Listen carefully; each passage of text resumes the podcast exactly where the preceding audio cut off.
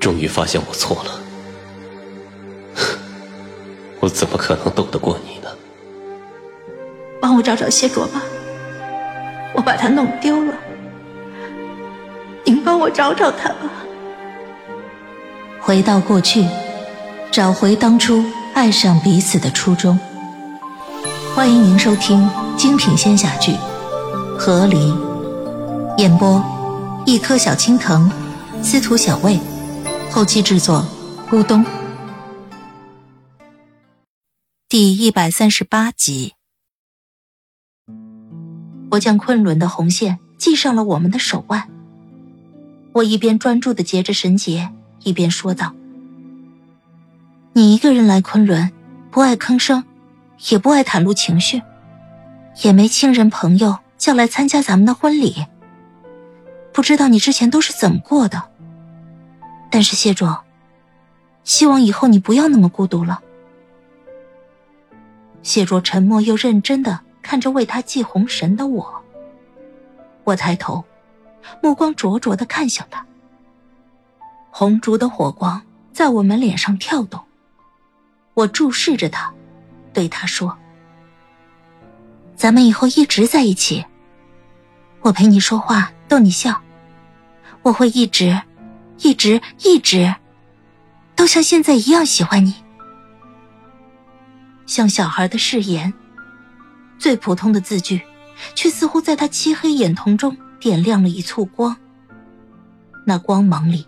有我的影子，也有红烛火光微微跳动，荡漾波澜。他眉眼温柔，唇角甚至带上了少见的笑意。好，他轻声应我，嗓音低沉。系好的红绳，在我们腕间闪过一道光芒，随即隐没不见。从此往后，岁岁年年。它将一直系在我们腕间。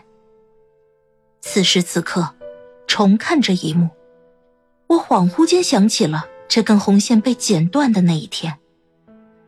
我也更深刻的明白了，谢若那是眸光中的空洞，那光芒的熄灭，原来是那么令人窒息又绝望的一刻。谢若的生命里，从没有人许诺他要一直陪在他身边。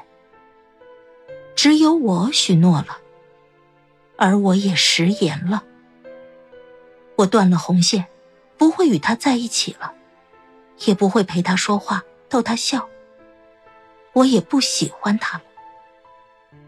剪断红线，反悔誓言，推翻过去，将那美好与破碎都全盘否定。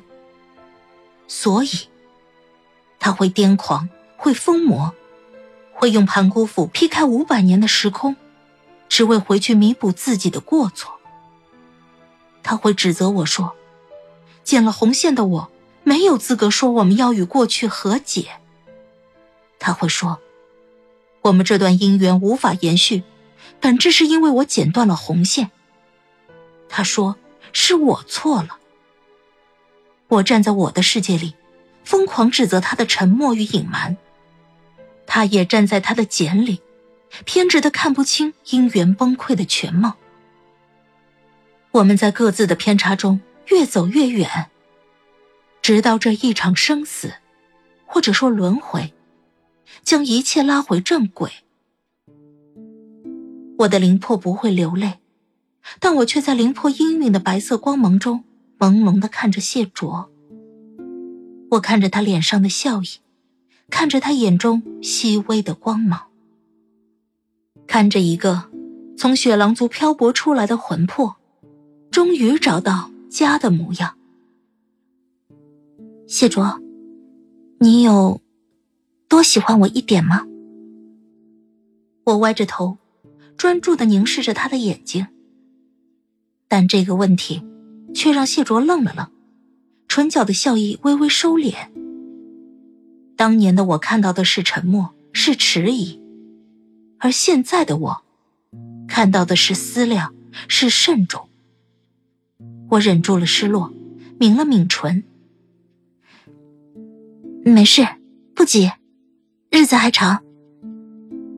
于是，在这个问题后，洞房花烛夜便也陷入了沉寂。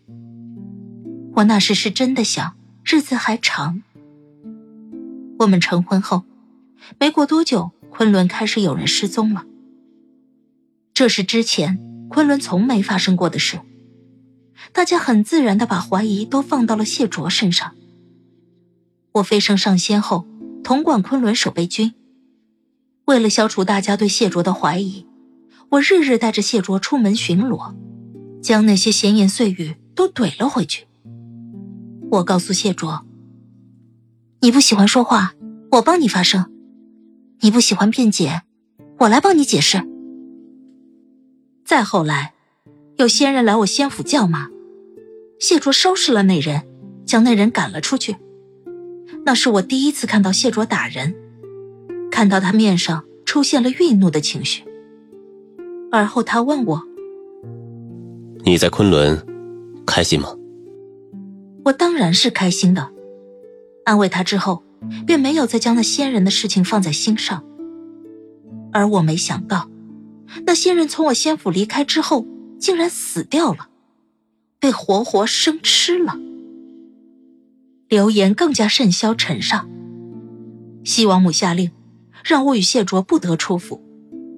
我没有违抗命令，但有天晚上，谢卓不告而别。我不知道谢卓去了哪儿，也不敢惊动他人，更怕自己出去寻找会给谢卓带来更多的误会。我相信他，于是一直在院中静静的等他。而现在。我以灵魄之体跟着谢卓一起离开了县府。我看着他找到了秦书言，秦书言给他提供了一个名字——金南守。只是秦书言现在的消息还不足以让他们确定，金南守一定是邪祟。就听谢卓说：“试试就知道了。”于是他找上了金南守，一言不发，直接动手。被逼入绝境的金南守自然动用了邪祟之力，一试真的就试出来了，他就是真正食人的上仙。金南守在飞升上仙的时候，便已经是被邪祟之气入体了，他早已臣服于邪神，只是他藏得很好，一直没有人发现他。他也是在看见谢卓与我成亲之后，想到可以将自己吃人的事。嫁祸到谢卓头上，他与谢卓一战，当然是谢卓赢了。只是谢卓不过半年前才封印了邪神，后来又帮我扛了雷劫，如今对上金南守，能赢，却赢得有些吃力。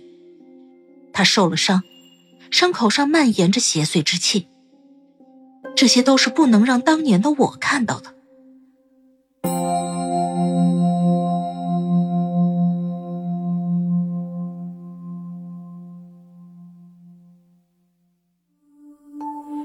亲爱的听众朋友，本集已播讲完毕，感谢您的收听，欢迎订阅，我们精彩继续。